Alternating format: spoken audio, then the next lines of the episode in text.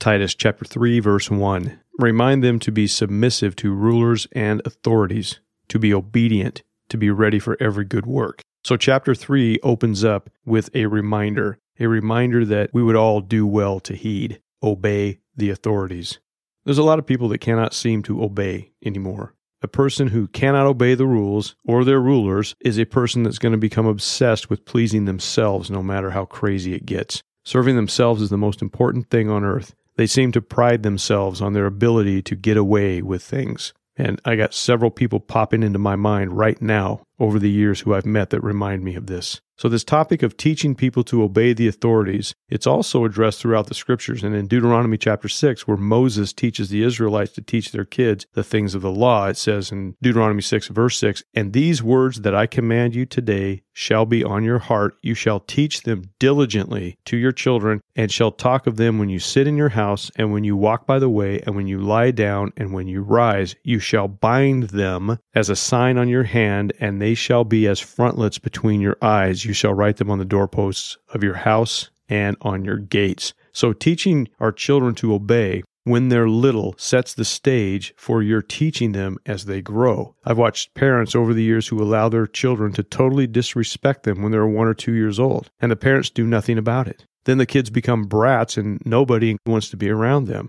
And their training in obedience is supposed to start as soon as they're born. When they cry and you hold them and you rock them or feed them or meet their need, whatever it is, and then they stop crying, you're teaching them. And because you teach them, as they're hungry and you start to feed them, they automatically realize, okay, feeding's coming. I'm going to stop crying or I'm going to mellow out a little bit here because I know what's coming. You're in that mode of teaching them, talking to them, comforting them, doing what's right for their needs. And as they grow and begin to do naughty things, they also need that moment where, hey, something's coming, and it changes their mindset. They don't understand their need yet when they're little, but you know that if they continue being naughty, it's not good for them or anybody else. So training them up in the way that they should go becomes critical. First Peter two thirteen, "Be subject for the Lord's sake to every human institution, whether it be to the emperor as supreme, or to governors as sent by him to punish those who do evil and to praise those who do good. For this is the will of God, that by doing good you should put to silence the ignorance of foolish people. Live as people who are free, not using your freedom as a cover-up for evil, but living as servants of God. Honor everyone, love the brotherhood, fear God, honor the emperor." And the interesting thing about the times when Peter and Paul wrote their letters was the Roman emperors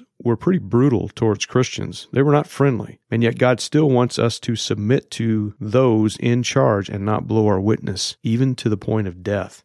And not just the authorities, but also the spiritual leaders, those people who have proven themselves to be godly in your fellowship. You should submit to them in things involving the scriptures. Listen to their wisdom. And Hebrews thirteen seventeen says, "Obey your leaders and submit to them, for they are keeping watch over your souls as those who will have to give an account." You ever think that leaders are accountable for their people? Yeah, they are. "Let them do this with joy and not with groaning, for that would be of no advantage to you." So make it easy on your leaders to lead, especially the good ones. I have been under the supervision of excellent leaders. I've also been under the leadership of terrible leaders. And even the terrible leaders, you're not justified in rebelling against them. You have a process to object, but disobeying them is rarely appropriate, unless they're so off the rails that you have to. But our leaders that have responsibility over us, God is going to hold them accountable. And despite many people resenting their leaders at private meetings that I've attended, taking care of our people is not only expected, it's required. But it doesn't seem like it to those under your care a lot of times. They don't see it. They see the ivory tower syndrome, us versus them. But Paul knew better. He's like, no. Paul was a leader. He understood these things. Romans thirteen three, "For rulers are not a terror to good conduct, but to bad. Would you have no fear to the one who is in authority? Then do what is good, and you will receive his approval. Obey, and it will go well with you." That's the message. Verse two, "Speak evil of no one, to avoid quarreling, to be gentle, and to show perfect courtesy towards all people. Remember, the fruit of the Spirit, let it show." Verse three, "For we ourselves were once foolish, disobedient, led astray, slaves to various passions and pleasures, passing our days in malice and envy, hated by others and hating one another." Yep, that's the old life that we were living as our natural man or natural woman, doing the things of the world and the work of the flesh. In Galatians five nineteen, now the works of the flesh are evident: sexual immorality, impurity, sensuality, idolatry, sorcery, enmity, strife, jealousy, fits of anger, rivalries, dissensions, divisions, envy, drunkenness, orgies. Of the things like these I warn you, as I warned you before, that those who do such things will not inherit the kingdom of God. So we need to remember that's where we were, but not anymore. Verse four.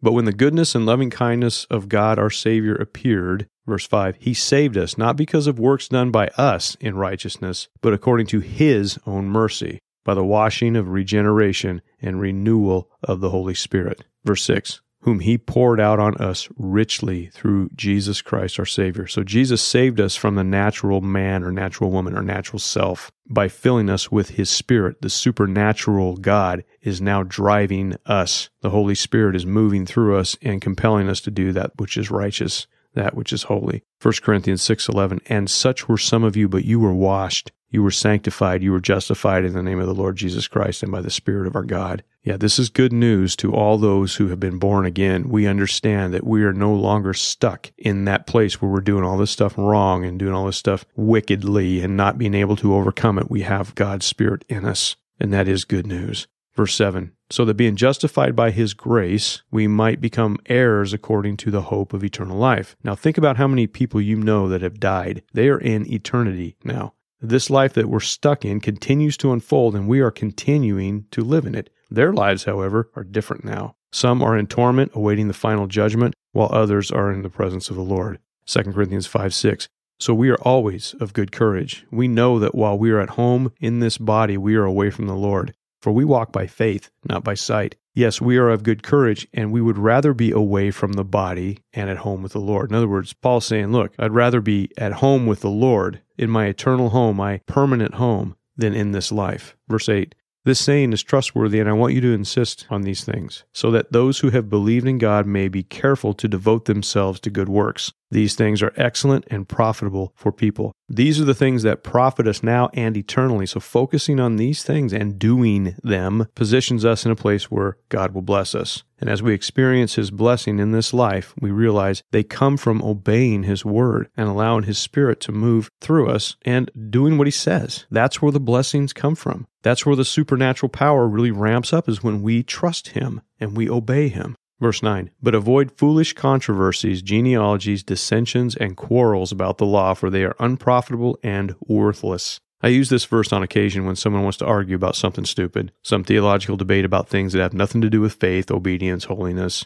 and they've discouraged brothers and sisters to the point where they hate each other. And for what? And Jesus had His share of these kind of arguments with the religious leaders who were mad because He kept shutting down their silly arguments with the truth. They in turn wanted to throw the traditions at Him, and the traditions were not divinely inspired by God, but the law and the prophets, the Word of God, that was inspired, especially the Sabbath. The leaders had made the Sabbath into this crazy burden, not a time of rest like it says in the commandments, and Jesus brings them back to earth, and what do they do? Repent? Nope. They conspire.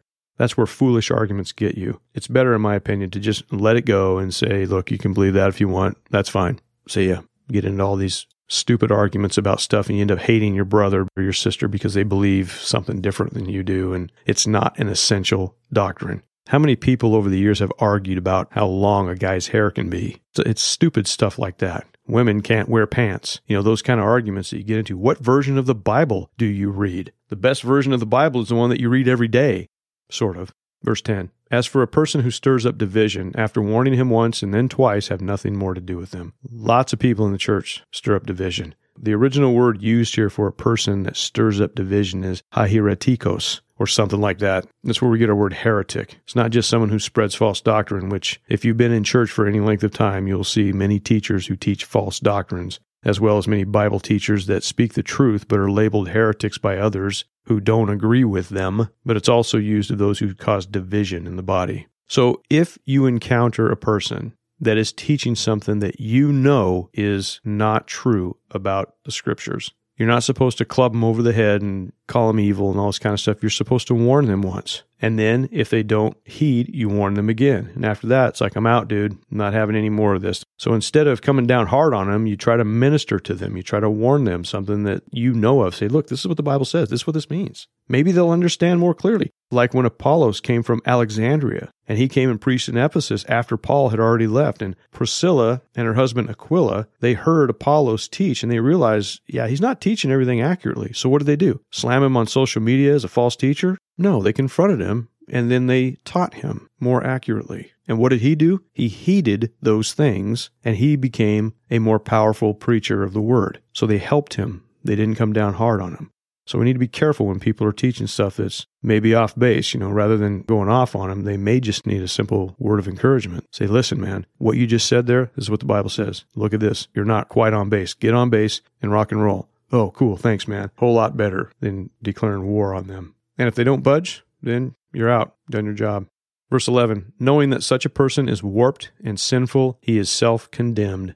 God will now deal with that person. Verse twelve, when I send Artemis or Tychicus to you, do your best to come to me at Neapolis, for I have decided to spend the winter there. Verse thirteen, do your best to speed Zenas the lawyer and Apollos on their way. See that they lack nothing. So Paul gives Titus some instruction, and notice who's there, Apollos. Hey, what do you know? I want to see Apollos. Verse fourteen, and let our people learn to devote themselves to good works, so as to help the cases of urgent need and not be unfruitful. Being fruitful as a believer, it means that we are the servants that Jesus has called us to be. He had no problem meeting the needs of those who came to him, and he did what he could to bless them, and so should we. Our works, or the things that we do, should reflect our profession of faith to be like him.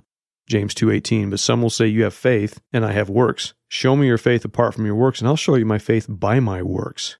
Matthew five sixteen, in the same way, let your light shine before others, that they may see your good works and give glory to your Father who is in heaven. Verse fifteen, all who are with me send greetings to you. Greet those who love us in the faith. Grace be with you all. So Paul signs off wishing grace upon them all, and that concludes his letter to Titus. Thank you.